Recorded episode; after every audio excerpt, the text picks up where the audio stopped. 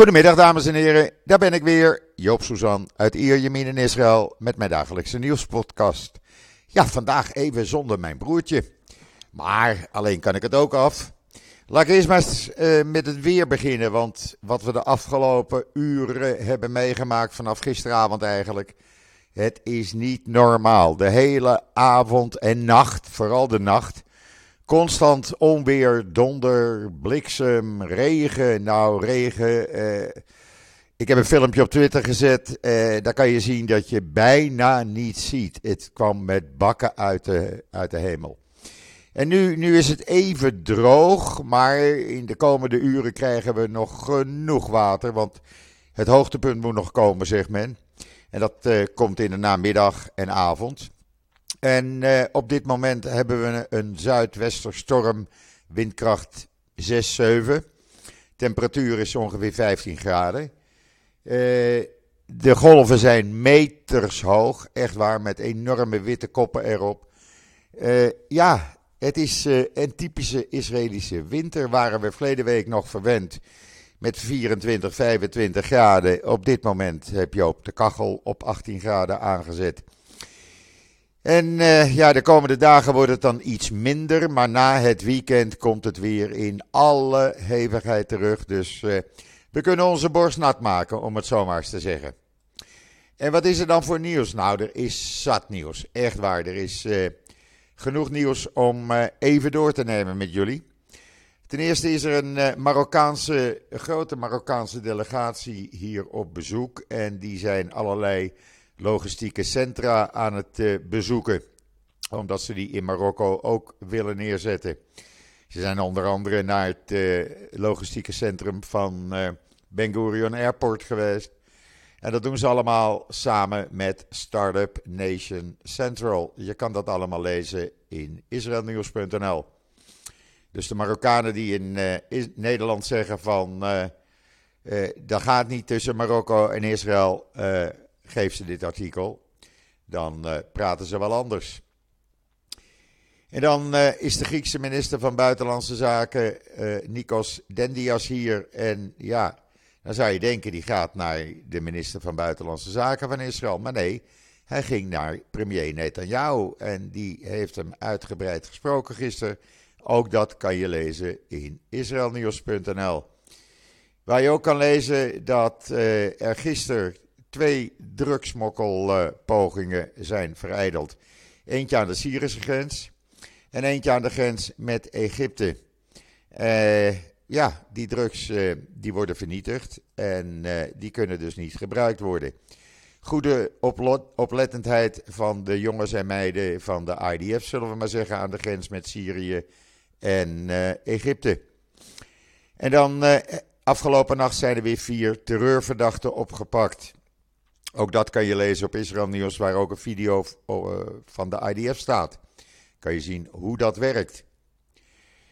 En de toestand van de IDF-officier die afgelopen zaterdag op de terugweg uit de synagoge in de oude stad van Jeruzalem door een 13-jarige jongen neergeschoten werd. Hij uh, kon nog die jongen zelf neerschieten. Maar die toestand van uh, die IDF-officier is verslechterd. Uh, hij ligt aan de beademing, hij wordt in coma gehouden. Uh, gisteravond, ondanks het barre winterweer, was er nog een uh, gebedsdienst bij de klaagmuur voor hem. er staat een video van die gebedsdienst op israelnieuws.nl. Heel bijzonder. Tientallen mensen deden daar mee, die trotseerden het winterweer. En laten we hopen dat deze officier het overleeft. Uh, ja, en wat is er nog meer? Nou, er is genoeg, zullen we maar zeggen. Uh, zoals Fauda seizoen 4. Nou, we weten dat het een uh, successhow is. Maar hij staat wel op de eerste plek in Libanon en de Emiraten. Hoe vind je die? daarnaast staat hij in de top 10 in Turkije, Marokko, Jordanië. Maar natuurlijk ook in Nederland en andere landen. Uh, ja, het is uh, enorm succesvol. Uh, en zoals Lior Ras zegt in een interview: we hebben de Israëli's voor het, we hebben Israëli's voor het eerst laten zien als mensen. onze soldaten ook als mensen. En we toonden ook de Palestijnen als mensen. Dus ik denk, zegt Lioras, uh, Doron in de serie, dat dit de prestatie van de show is. Ja, hij kan wel eens gelijk eraan hebben. En dan uh, NGO Monitor is eigenlijk een bericht voor mevrouw Kaag. Mijn NGO Monitor uh, toont een overweldigend bewijs van banden tussen Palestijnse NGO's en de terreurgroep PFLP. Uh, ze hebben een nieuw rapport gepubliceerd. Ik heb een link naar dat rapport in het artikel staan. Maar het wordt uitgebreid in het NIW komende donderdag, vrijdag besproken. ja, mevrouw Kaag kan er niet meer onderuit. zes NGO's die door Israël zijn aangewezen als terroristische entiteiten vanwege hun PFLB-banden, waarvan de EU en een aantal Europese landen, waaronder Nederland, beweren dat dat niet zo is. En gewoon doorgaan met financieren. Het is onomstotelijk nu vast komen te staan dat deze NGO's keiharde banden hebben met die terreurclub. Het is een rapport van 85 pagina's. Daar staat alle informatie in die je maar wil hebben. en je kan, je kan er gewoon niet onderuit. Eh, ook Al-Hak, wat in Nederland nogal populair is. En Adameer, kan ook niet kapot bij mevrouw Kaag. Nou, ze hebben allemaal banden met de terreurclub PFLP. Eh, en het onderzoek van NGO Monitor identificeert tenminste 60 Palestijnse NGO-functionarissen die ook voor die PFLP werken. Onder wie sommigen die zijn veroordeeld voor het plannen of uitvoeren van terreuraanslagen, zoals bijvoorbeeld de moord op de 17-jarige Rina Snerp. Maakt mevrouw Kaag allemaal niet uit. We blijven gewoon aan Adameer en de Union of uh, Agricultureel uh, Werk. Blijven wij gewoon geld sturen. Maakt dat uit. Die mensen moeten toch geholpen worden, vindt mevrouw Kaag. Uh, ja, wat moeten we daar nou mee? Ja, ik kan alleen maar hopen dat men in de Tweede Kamer eens een keer verstandig wordt en dit rapport eens een keer uh, serieus gaat nemen. Ik roep ook Tweede Kamerleden die naar mijn podcast luisteren op. Uh, pak dat rapport uh, uit de link die ik erin heb gedaan. Lees het goed door en sla mevrouw Kaag ermee om de oren, want dit kan gewoon niet. er zijn bijvoorbeeld negen van die NGO-functionarissen zijn veroordeeld voor uh, terreuraanslagen. En die krijgen gewoon geld van allerlei Europese regeringen, de Nederlandse regering voorop. Uh, want ondanks dat de Nederlandse regering weet dat er 34 personen die functies bekleden bij die zogenaamde NGO's dat die terreurbanden hebben, blijven we gewoon lekker betalen. Ga er even voor zitten. Lees dat rapport even door. En ja, doe ermee wat je, wat je wil eigenlijk. En vandaag, het is een beetje een trieste dag voor de Israëlische ruimtevaart. Ik kan me dan nog wel goed herinneren, 1 februari 2003. Ilan Ramon kwam met de crew van de Columbia richting aarde. En toen ontplofte de Columbia Space Shuttle. Dat is alweer twintig jaar geleden. Kan je nagaan hoe, hoe, snel die tijd gaat. Je kan het hele verhaal nog eens een keer doorlezen in uh, uh, de Jeruzalem Post trouwens. En dan gisteravond had premier Netanyahu een uitgebreid uh, interview met CNN. Je kan dat op CNN terugzien. Het staat ook in Times of Israel, Jeruzalem Post, Ynet, Haaretz. Eh, Hebreeuwse kranten. Eh, en daar zei Netanyahu, ondanks dat hij eh, al wekenlang roept van nee, we gaan ermee door. Die hervorming van het gerechtelijk apparaat gaat gewoon door. Ik wil geen veranderingen, zegt hij tegen die interviewer van CNN. Nou, ik ben best bereid tegenaanbiedingen te horen. misschien kunnen we daar wat mee. Ja, wat moet je nou geloven? Nou, daar kom ik zo meteen op terug. Want meneer Netanyahu zei nog meer. Hij zei in datzelfde interview dat Israël uh, werkt om uh, te zorgen dat Iran bepaalde wapens niet kan ontwikkelen. Hij zei, even kijken hoor, want dan ben ik even de weg kwijt. Hij zei in dat interview ook, even kijken, waar heb ik dat nou? Ja, hij zei zoveel dingen in, in dat interview eigenlijk, dat Martin Indijk, die woont tegenwoordig hier, maar die was, de die was de ambassadeur van Amerika in Israël. En nadat die ambassadeur af was, is hij hier blijven wonen. Die zei dat uh, Netanyahu in datzelfde interview met Jake Tapper van CNN zijn kunst van het maken van een spin niet is verleerd. En uh, wat zegt hij dan? Hij zegt, nou bijvoorbeeld, uh, Netanyahu beweert dat uh, hij vrede voor vrede sloot met de Arabieren, alsof hij niets betaalde voor vrede met staten die niet eens in oorlog waren met Israël. Maar, zegt Martin Indijk, in feite betaalde hij met beloftes om de westelijke Jordaanhoever niet te annexeren en de verkoop van F-35's aan de Emiraten te steunen. Hij beweerde in datzelfde interview dat de Palestijnen het bestaan van Israël nooit hebben geaccepteerd. Nou zegt Indijk, in feite erkende de PLO in september 93 het bestaansrecht van Israël. Dan zegt Netanyahu in het interview dat hij beweert dat hij de Palestijnen zal toestaan zichzelf te regeren. Maar Israël moet doorslaggevende veiligheidscontrole hebben. Dat betekent in feite, volgens Indijk, dat Israël de militaire bezetting zal handhaven. Uh, hij beweert ook in dat interview dat zijn gerechtelijke hervormingen Israël op één lijn zullen brengen met andere democratische staten. Maar de staten waar hij het over heeft zijn niet-liberale democratieën. En dan zegt hij uh, als laatste dat hij beweert dat de vorige regering afhankelijk was van de moslimbroederschap. Dat was die Arabische Ra'an-partij. Terwijl uh, de Ra'an-partij was een hele gematigde Arabische partij die totaal geen banden had met uh, moslimbroederschap of welke organisatie dan ook.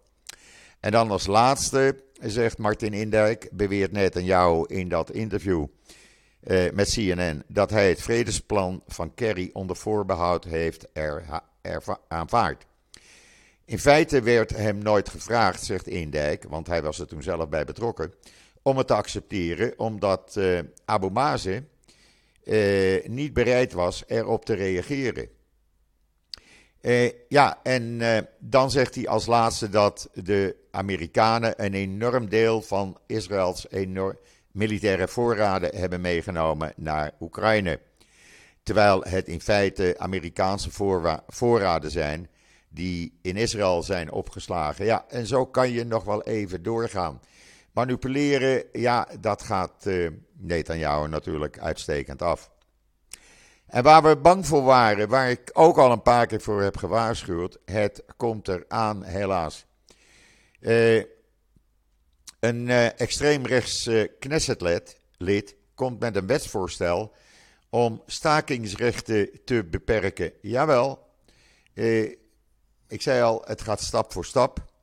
Het is uh, meneer Simcha Rotman van de extreemrechtse religieuze Zionistische partij van meneer Smotrich. Hij is ook voorzitter van uh, het Constitution Law and Justice Comité van de Knesset. Uh, en hij is een van de belangrijkste spelers trouwens bij die veranderingen van het gerechtelijk apparaat. En het wetsvoorstel waar hij mee komt, richt zich specifiek op het stakingsrecht van werknemers in, uh, in de elektriciteit, in het water, openbaar vervoer, gezondheidszorg, de effectenbeurs en de Bank of Israël. Uh, het richt zich ook tegen de nationale vakbond Histadrut. Die kan geen stakingen, geen landelijke stakingen meer uitroepen tegen de herziening van uh, de regering om de rechterlijke macht te veranderen. Ja, en zo begint dat. Als dit wordt aangenomen, zou een hele foute zaak zijn. Echt waar. Dan wordt er weer een stukje van onze democratie afgenomen.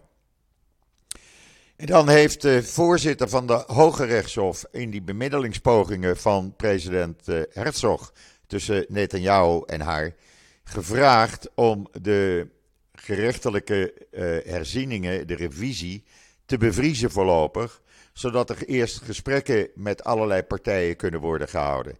Dat heeft Netanyahu van de hand gewezen, daar wil hij niet aan, volgens uh, uh, Channel 13. Dat betekent dat die bemiddelingspoging van president Herzog vooralsnog ja, mislukt is, laten we het zo maar zeggen. Want als er niet te praten valt, terwijl hij in CNN gisteravond dus zegt dat hij bereid is tegenvoorstellen te horen. En hij wijst hier de bemiddeling van uh, uh, president Herzog van de hand. En dan hebben we een voormalig waarnemend uh, procureur-generaal. Die zegt: Oké, dat het uh, rechtssysteem uh, aangepast moet worden, jawel. Daar is iedereen het trouwens over eens. Er moeten ook veranderingen komen. Maar zegt hij, wat er nu voorgesteld wordt, is te extreem. Veel te extreem. Dat knaagt aan de rechten van mensen, de democratische rechten. Het knibbelt een heleboel van de democratie af. Dit kan niet, zegt hij in Times of Israel. En dan de oprichter van de high-tech of software gigant Verbit. Die, dat bedrijf is enkele miljarden dollars waard. Die heeft aangekondigd uit protest tegen de gerechtelijke herzieningen Israël te gaan verlaten. En hij roept, uh, hij roept andere oprichters van high-tech bedrijven ook op Israël te verlaten. Geen belasting meer te betalen. Totdat men uh, stopt met die gerechtelijke hervormingen die in het extreme gaan. Hij zegt: Ik betaal tientallen miljoenen dollars voor mijn bedrijf aan, uh, aan belasting. En dat kan binnenkort oplopen naar enkele honderden miljoenen. En hij zegt: Ik heb gewoon geen zin meer om uh, een inwoner van een land te zijn. waar aan de democratie wordt beknibbeld. Het staat in de Engelstalige Ynet. Dat is dan de zoveelste al. Maar er wordt niet geluisterd. Men wil niet luisteren. Nou, dan niet. Dan kan ik er ook niks aan doen. Uh, dan hebben we nog iets anders. En ik ben daar zo pisser over. Die extreemrechtse meneer Maos, die door Netanyahu bij de regering is gehaald. en zich mag bemoeien als eenmans Noam-partijtje. met de naschoolse uh, uh, onderwijs. Die uh, wil voorkomen dat er geld uit de diaspora, dus uit de rest van de Joodse wereld naar het plura, uh, pluralistische onderwijs gaat van Israëlische scholen. Die uh, moeten zich maar met hun eigen landen bezighouden, maar geen geld naar Israëlische scholen sturen als ze niet orthodoxe lessen willen, naschoolse lessen willen. Nou ja, kijk, het wordt natuurlijk bij de beesten af en dit kan gewoon niet. Ja, en we hebben gisteren natuurlijk een relletje gekregen, maar dat relletje stinkt een beetje. We hebben gisteren uh, de beschuldigingen gehad van Channel 13. Die kwam met de beschuldiging dat het hoofd van de Israëlische uh, advocatenorganisatie, de Israëlische Bar, uh, tijdens een Zoom-gesprek met een advocaat, een vrouwelijke advocaat dus, die rechter wilde worden, uh, zijn broek naar beneden zou hebben gedaan en zijn edele delen zou hebben betast. Het blijkt dat dat wel eens niet waar kan zijn. Hij ontkent het. En wat blijkt nu? Deze man, meneer Himi, is een van de leiders van het protest tegen de regering. En uh, er zijn steeds meer aanwijzingen dat uit een bepaalde hoek dit gerucht als waarheid naar buiten werd gebracht. En als dat inderdaad blijkt, dan is de aanhang van de regering Netanyahu wel heel gevaarlijk bezig. Himmy zelf zegt: Ik heb er al lange tijd rekening mee gehouden dat mensen zullen proberen mij persoonlijk uh, kwaad te doen. En ja, dat gebeurt dan waarschijnlijk nu. Mijn naam wordt besmeurd, maar ik zal niet opgeven. Ik blijf vechten tegen de regering. Tegen het feit dat men extreme hervormingen wil doorvoeren. die de democratie van Israël gaan aantasten. Het zou dus zomaar kunnen dat het een opzet is. Dat zou helemaal uh, uh, verschrikkelijk zijn. Echt waar. Maar ik vind deze man. Hij uh, vecht met open vizier terug. En hij komt met bewijzen. Het staat in de Engelstalige Ynet. En dan Intel, wereldwijd, maar Intel is in Israël heel erg groot, gaat de salarissen van het management verlagen tussen de 5 en 15 procent per maand. Ze hebben slechte maandresultaten gehad, kwartaalresultaten. En uh, de salarissen moeten maar naar beneden. De prijzen gaan omhoog van uh, levensonderhoud. Maar als je bij Intel werkt, ja, dan heb je dus een probleem. Uh, en dan mevrouw Ilhan Omar. De Republikeinen willen haar uit het panel voor buitenlandse zaken zetten. Staat in de Engelstalige Ynet. Ik verzin het niet. Ze vinden haar haat tegen Israël zo groot dat zij uh, niets te zoeken heeft in dat panel van buitenlandse zaken. Of dat gaat gebeuren, we zullen het meemaken. We wachten het af. En dan meneer Benkwier, die wil dat zoveel mogelijk Israëli's een wapenvergunning krijgen. Nou, is het wel zo dat er altijd na een aanslag veel aanvragen zijn voor wapens. Maar het bureau dat dat moet behandelen, dat valt onder zijn uh, kantoor voor nationale veiligheid. Die zegt ja, maar we hebben tekort mensen, we kunnen het niet. We hebben niet gewoon uh, genoeg mensen om zoveel aanvragen te behandelen. We kunnen er maximaal drie, vier per uur behandelen. Nou, zegt uh, Benkwier, je zorgt maar dat dat uh, acht zaken per uur worden. Ja, maar we hebben geen mensen. Nou, als je het niet kan, dan sluit ik jullie bureau en dan zet ik zelf een nieuw bureau op. En dan gaan we wel acht mensen aanvragen per uur behandelen. Ja, als dit de manier is waarop een minister werkt. Sorry, je kan het lezen in de Jeruzalem Post trouwens. Uh, daar staat het uitgebreid in, ook in andere kranten. Maar ik heb hem toevallig uit de Jeruzalem Post gehaald. En dan heeft Frankrijk uh, het plan om antisemitisme tegen te gaan uh, verbeterd.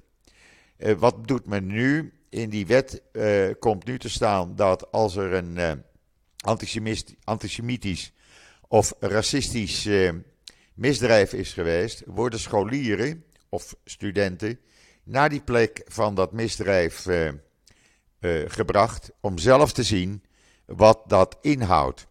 Eh, er komen ook meer tentoonstellingen over antisemitisme en racisme. En men wil actief scholen gaan informeren over antisemitisme en racisme in Frankrijk. Staat in de Jeruzalem Post. Ik vind dat een goede zaak eigenlijk.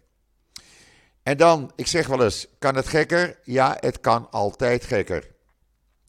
De vader die uh, verdacht wordt, een Arabische man is dat, van het uh, opdracht geven zijn vrouw te vermoorden, wat dus ook gelukt is, die krijgt de voogdij van een van de drie dochters, het jongste kind van drie jaar. De andere twee dochters gaan naar een soort kostschool. Uh, maar hij krijgt de voogdij en krijgt, die kind, krijgt dat kind van drie onder zijn uh, toezicht. Nou ja, sorry. Dat heeft een rechter ehm, beslist. Ja, ik vind dit van de gekken. Het is een islamitische familierechtbank die dit beslist, heeft. Of de Israëlische rechters zich aan zullen houden, ik, ik denk het niet. Ja, ambtenaren van de politie en het ministerie van Welzijn hebben al maanden geroepen dat die kinderen niet naar die vader moeten. En nu gebeurt het toch. Hoe gek kan je zijn? Nou, zo gek dus. Ja, en dan uh, begint het uh, langzamerhand donker te worden hier. Ik denk dat het zometeen weer in alle hevigheid gaat losbarsten. We kunnen er dan weer tegen. Ik zit gelukkig thuis, maar mijn hondje heeft toch wel een probleem. Ik had dat vanmorgen, dan moet hij de hele nacht, ja, dan wil hij naar buiten toe, na zo'n nacht. En ja, dat kan hij niet. En dan staat hij je aan te kijken van, laat me nou even uit. Ik moet ook plassen en ik moet ook kakkie doen. Maar dan regent het. En meneer wil niet in de regen. Maar gelukkig vanmorgen hadden we even mazzel. We moesten tien minuutjes wachten om zes uur. En toen konden we rond kwart over zes even naar buiten. Heel snel. Nou, meneer deed het ook in twee, drie minuten. Hij was meteen klaar. Uh, normaal heeft hij toch echt twintig minuten nodig. Maar uh, ja, hij was in twee, drie minuten had hij alles gedaan. En loopt naar de deur toe van Kom op, laten we maar weer naar boven gaan. Dat hebben we dus ook gedaan.